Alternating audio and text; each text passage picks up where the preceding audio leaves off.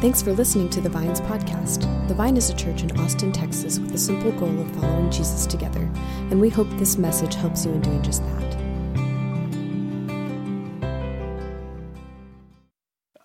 We're in a new sermon series, Lord Teach Me to Pray. And I'm just curious, if we're just honest, and you can raise your hand if you want to or not, but how many of us would say we need kind of a boost in our prayer life? Is there anybody that could use a little boosting? Okay, me too.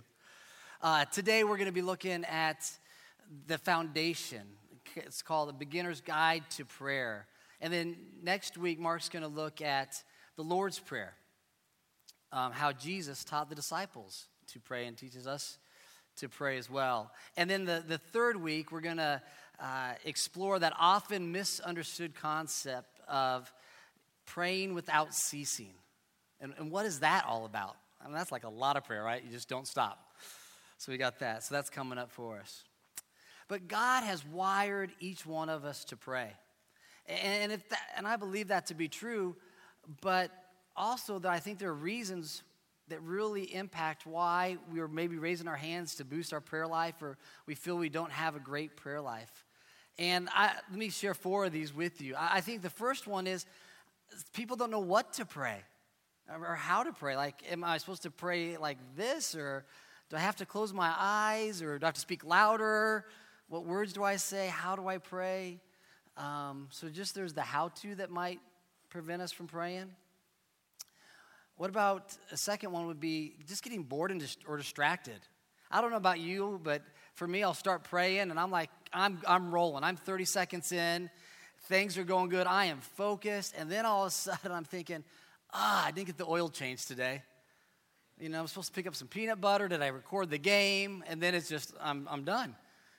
It's like ADD prayer life with your pastor. And that happens too much.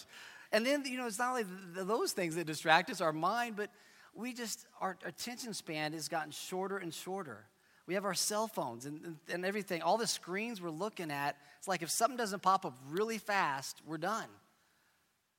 And so, you know, I think that has affected us. And all the noise that we have, whether it's from those screens or just the noise of the world, and that's almost counter to what prayer is. You know, prayer is times of silence. We've gotten to a point where being silent is just, it's awkward. It makes us feel a little bit uneasy. In prayer, we need to focus, and like I shared with you, that can be hard, at least for myself.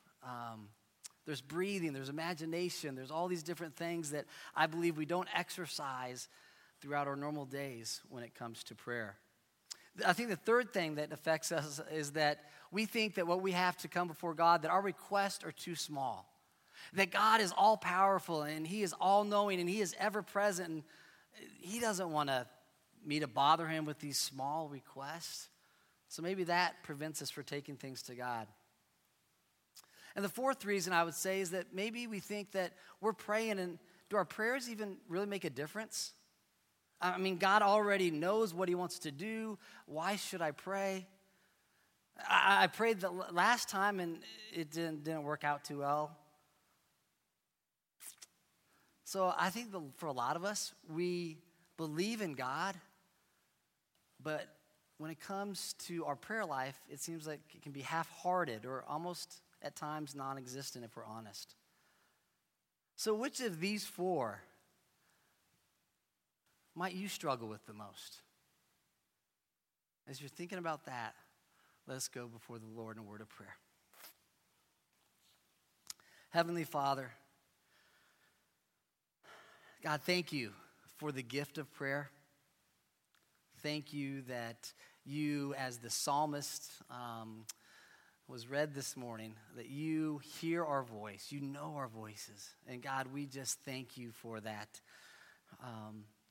And Lord, we just pray now that any distractions that we might have or any of these other barriers that keep us from prayer is that we would just learn more about prayer, and that you could help us maybe break through some of those barriers, and that we could focus our hearts and our minds upon you. Lord, we commit this time to you in Jesus' name. Amen.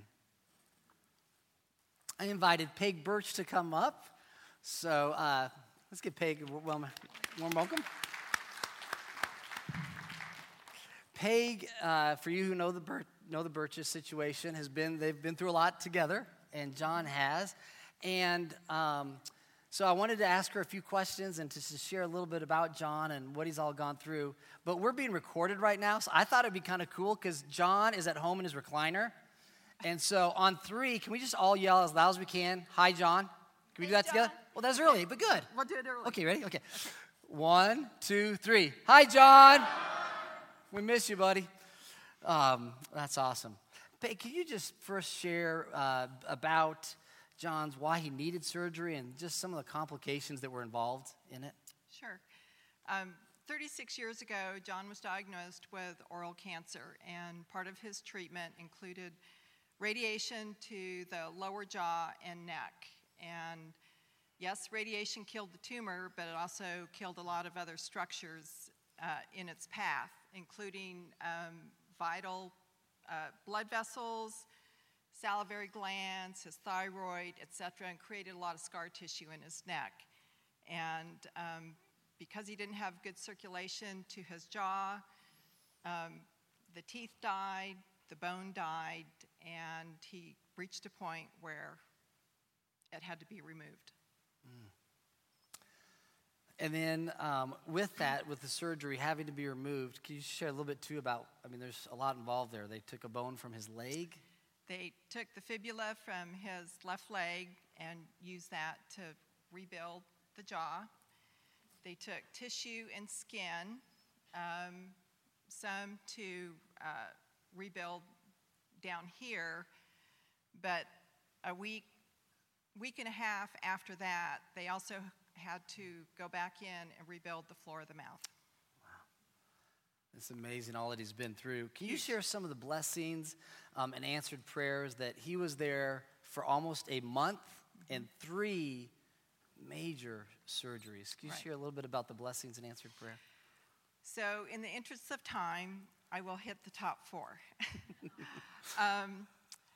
First one, we knew that this surgery was on the horizon, and we're told years ago that he would probably need to go to Sloan Kettering in New York or MD Anderson in Houston to have it done.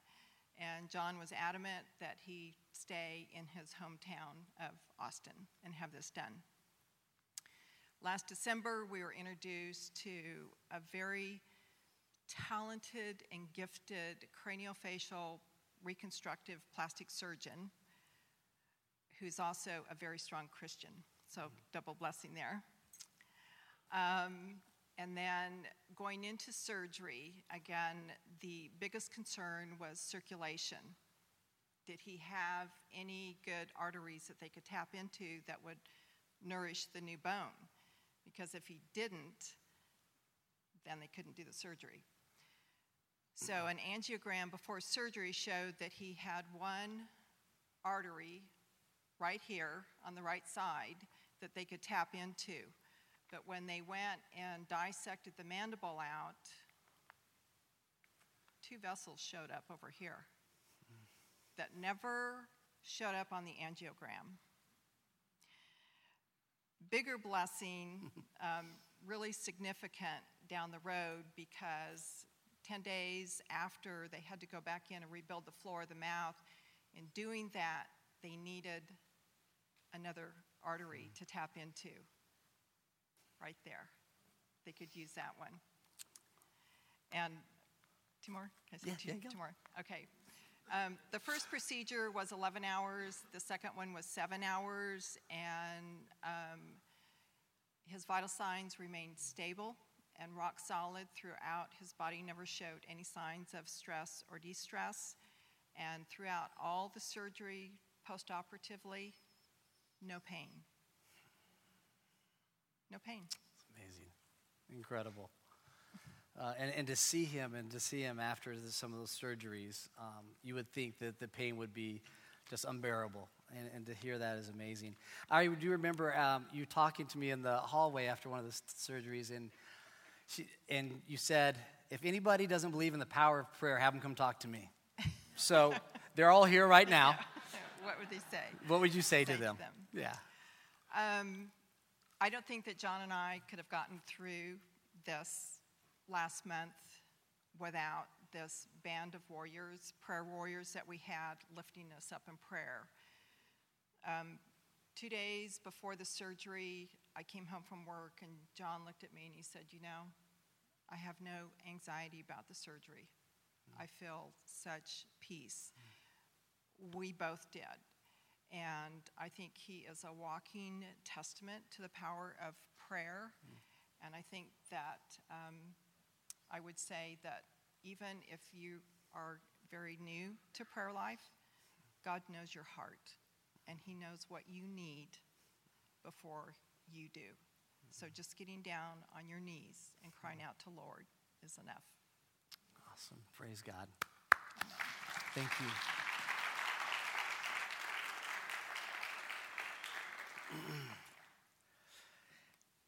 Thank you, Peg.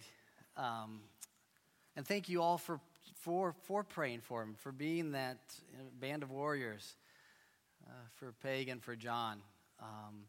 We're talking about, as Louise was sharing, about divine care, already thinking of, and they already have, of how to come alongside him. So whether it's mowing a yard or sitting with them or whatever that might be. So just thank you for being the church, what God has called us to be. So I want to start with just a basic definition of prayer, just something very simple, and that prayer is a conversation with God. It's talking and listening. And it's not so much about performing a duty, but it's about growing in this just wonderfully close, intimate relationship that we have with God. And so before we jump into a Psalm chapter 5 that Matt read to us, I want to spend a couple moments in Psalm chapter 4. And I love these two Psalms back to back. They're just beautiful, just guides and, in a sense, a foundation for us of what prayer is all about. So whether you're on the bunny slope and you're just beginning, or you feel like you're a veteran and you've been praying for a long time, I believe there's something we can learn here. In Psalm 4, it's David, they call it an evening prayer. And so this is a time when he's preparing to go to bed. And Psalm 5 we're going to look at is a morning prayer. But first, Psalm 4 says this: "Answer me when I call to you, O my righteous God. Give me relief from my distress. Be merciful to me and hear my prayer. Let the light of your face shine upon us, O Lord. You have filled my heart with greater joy than when there were grain and new wine abound. I will lie down and sleep in peace. For you alone, O Lord, make me dwell in safety." Tim Keller points out that this evening prayer, this time of preparing to go to bed and to sleep into peace, it's, I remember how he shared it. He's saying, like, we prepare our bodies to lie down, but how often do we prepare our heart and our mind to lie down and to rest? It's praying through those things that are worrying us, that are bothering us, that are just stressful to us. And again, that's what David is doing before he goes to bed. I love that. And the one verse says, "Give me relief for my distress." Anybody else ever prayed for that prayer? Give me release from my distress. And then he goes on to say, while I want new grain and wine, and I'm worried about my money and about the harvest. But what he's saying at the end there is, but ultimately your face shines upon me. Ultimately, I have you, God. And so, have you ever experienced that kind of an evening prayer before you go to rest? Again, to rest your soul as your body is about to. Then it goes into Psalm 5. And Psalm 5, as we read earlier, has a very different feel. So if Psalm 4 is about an evening one, about resting our heart, Psalm 4 is a morning prayer. It's about getting up and going on and seeing what the world has. It's an active prayer for us. In verse 1, David prays this. He says, "Give ears to my words, O Lord." And as we go through that prayer, David is just longing for God's attention. He actually says it 3 times. Give ears, like Lord, consider, Lord, listen, Lord, hear. It's like he's just begging God, perk up your ears. God, lean in to what I have to share and to pray. And then he asks God, consider my sign. Why do you think he's asking that? God, consider my sign. Well, if you're married and you're sitting next to your wife, she can give you a sigh sometimes of frustration just because she's married to a man, right? It's just like, I guess it's not a very good girl sigh, but, you guys can help me out on that one. But then there's the other side. There's that content side. There's the you make me feel secure and safe, and you're my knight in shining armor, and when I see you, it's like, kind of sigh. Okay, I missed on both of those, but you get the point. There's different kinds of sighs. Ask someone next to you to do the sigh. But in a very real sense, what we're reading here is that we can communicate, we can pray to God through a sigh. Whether it's a sigh of contentment or it's just a groan. It's the times when we can approach God when we don't know how to put words to our prayer.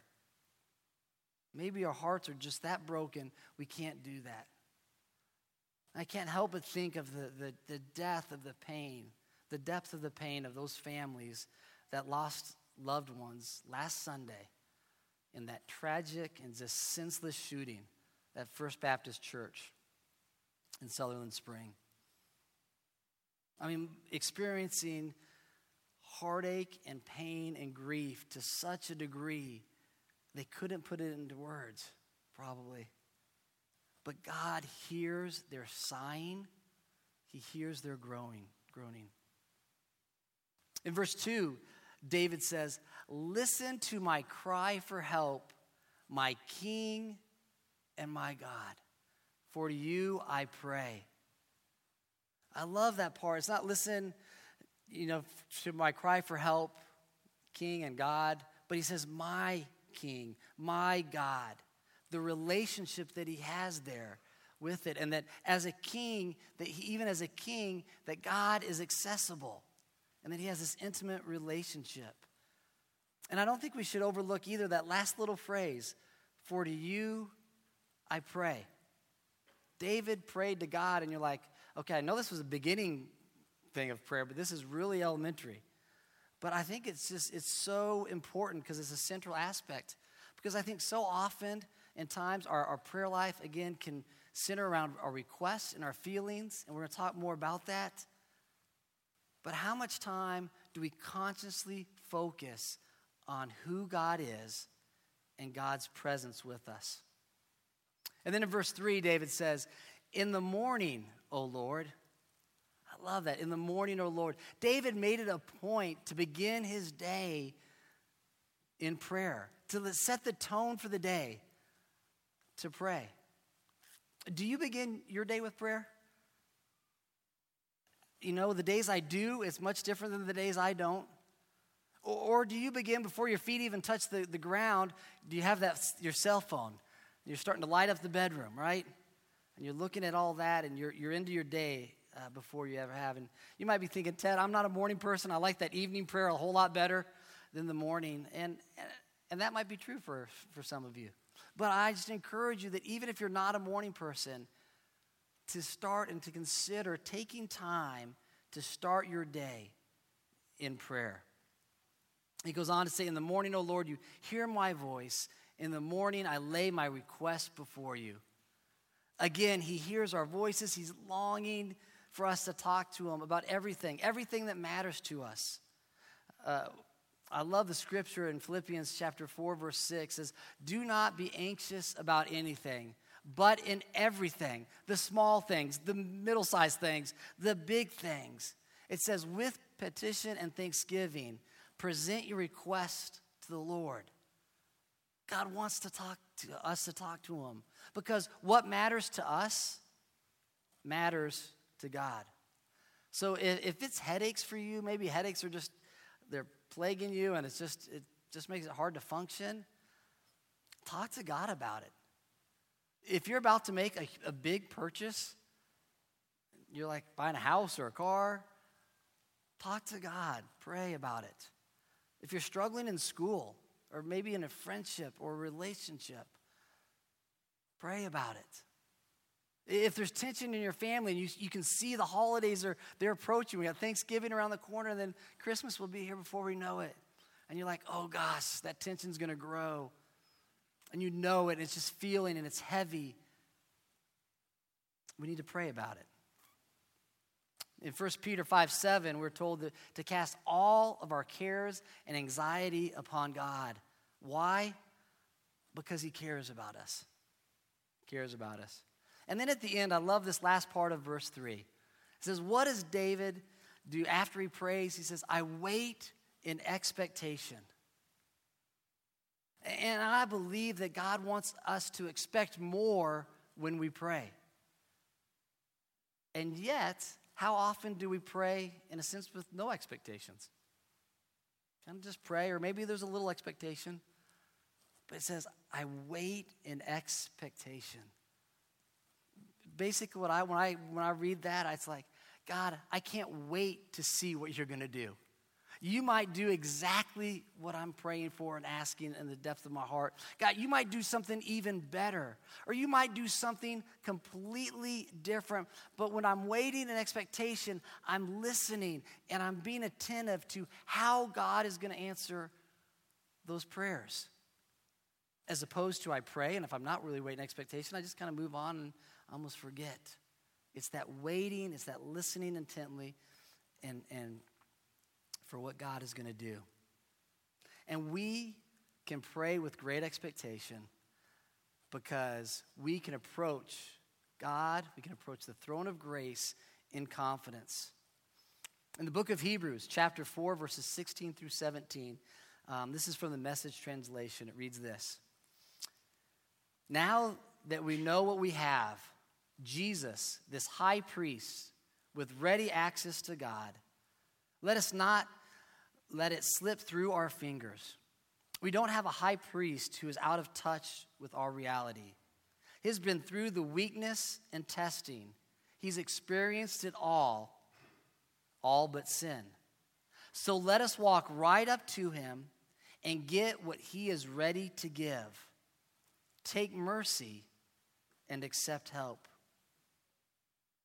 The best thing about this verse is that we get to draw near to God and that we have access to him through Jesus Christ and his death upon the cross. And since we have that full access, shouldn't we take advantage of all that God has for us? Shouldn't we seek his counsel and his comfort, his love, and his wisdom? Now, Mark and I, as we were talking about this series, we wanted this to be much more than just us giving a sermon on prayer. We wanted it to have a chance to, for us to have a prayer experience. So I want to invite you, hopefully y'all received one of these half sheets of white paper. If you can pull that out. If you don't have one, look on your neighbors. Get to know your neighbor. But what I want to introduce you to, this is called the Daily Examine. It's a form of prayer. It's a 500-year-old form of prayer created by Saint Ignatius of Loyola. And Saint Ignatius was a Spanish priest. He was a theologian. He founded the order called the Jesuits, who were missionaries to the Pope. And this is this ancient form of prayer that we're going to go through and pray together. One, it answers that question, that hurdle of what do I pray for? So we're going to have this time to do that. It's a prayer that examines and reviews our life. So I don't know how often you do that. Maybe if you're in a job and you have an annual review or something like that. But how often do you go before the Lord and just review the day? and the stuff that connects us with it. So if you have this, I want to walk us through these 5 steps. So at first, let's just close our eyes and prepare our hearts to go before the Lord. And just take a moment to be still, to take a deep breath, and to quiet your heart before the Lord.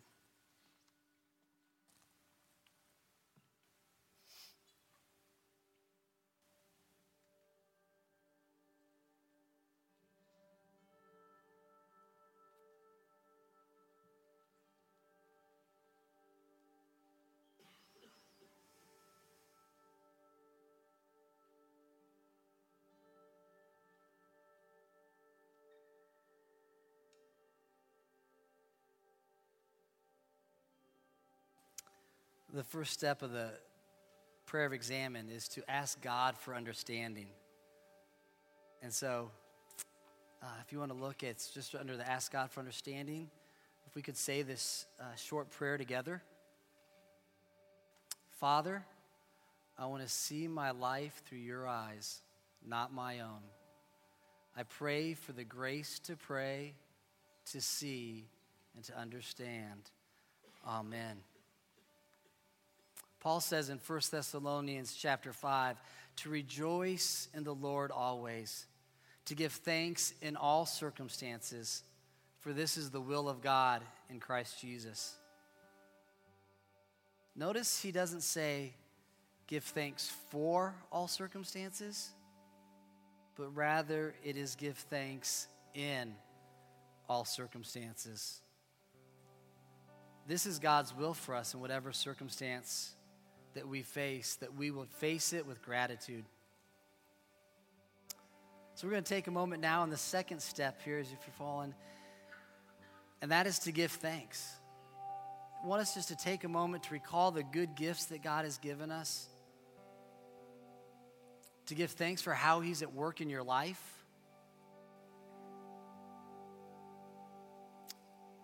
so let's take a moment now to just go before the Lord with thanksgiving.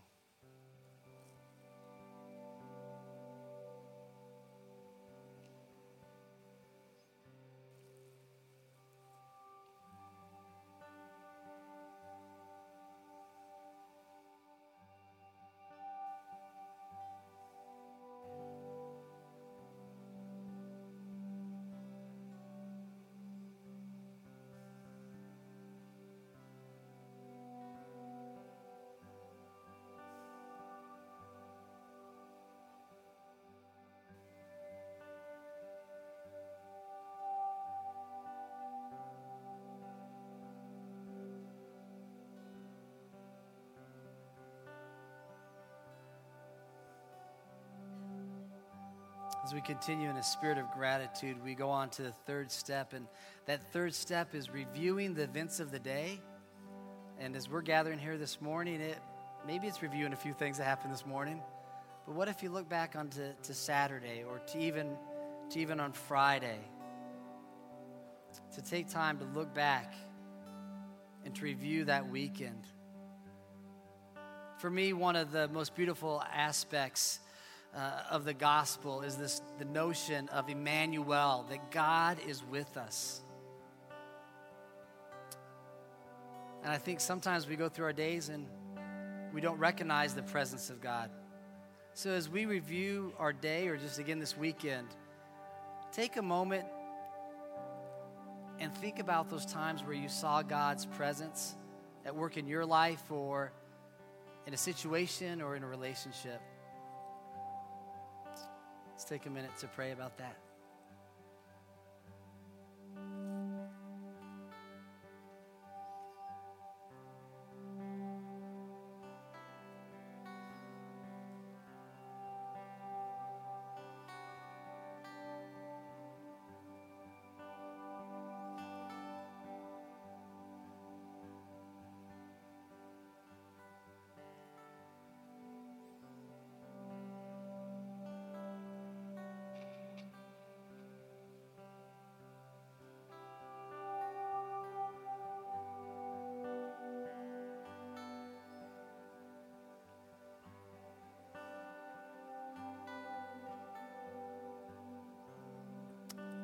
The fourth step of this form of prayer is to recall what did not go well. And as we've already had a time in our worship, to ask God, what do I need to confess? What do I need to lay down before you to let go of? And if that's not a part of your rhythm of your prayer life, we encourage you to have that. To lay those things before the Lord.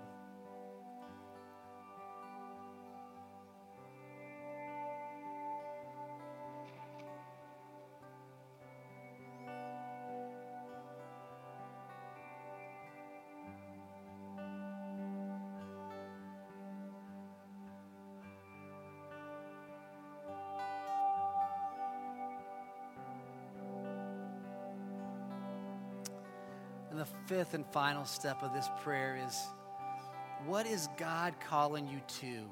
It's looking into the future. Maybe it's looking into tomorrow or even later today. What is God calling you to do? And some things you'll know of, and others will be divine appointments that might not be on your calendar. But it's a sense of, God, would you prepare my heart as I go into this day, that my heart and my mind can be focused upon you. So let's just take a moment to pray and for what lies ahead today and as we go into a new week.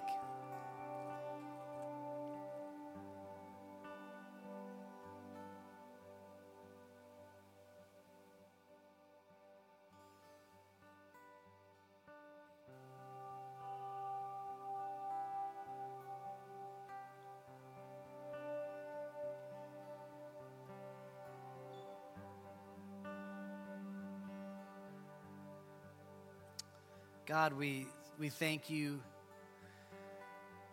We thank you for Jesus. We thank you that because he came and died, that we now have access to you and to have a relationship with you. God, help us to draw near to you. Help us to grow in our relationship with you, to get to know you better. And Lord, help us to begin to implement the disciplines of just having a time of prayer, and not that it's restricted at all to the morning or to the evening, but Lord, that we may start our day with you, think and just seek to honor you and to keep our eyes upon you as we go into that day. And Lord, may we also at the end of the day rest our hearts, rest our minds, cast all of our cares upon you. God, thank you that you offer that to us through prayer. Lord, now as we approach your table to receive the gift of communion,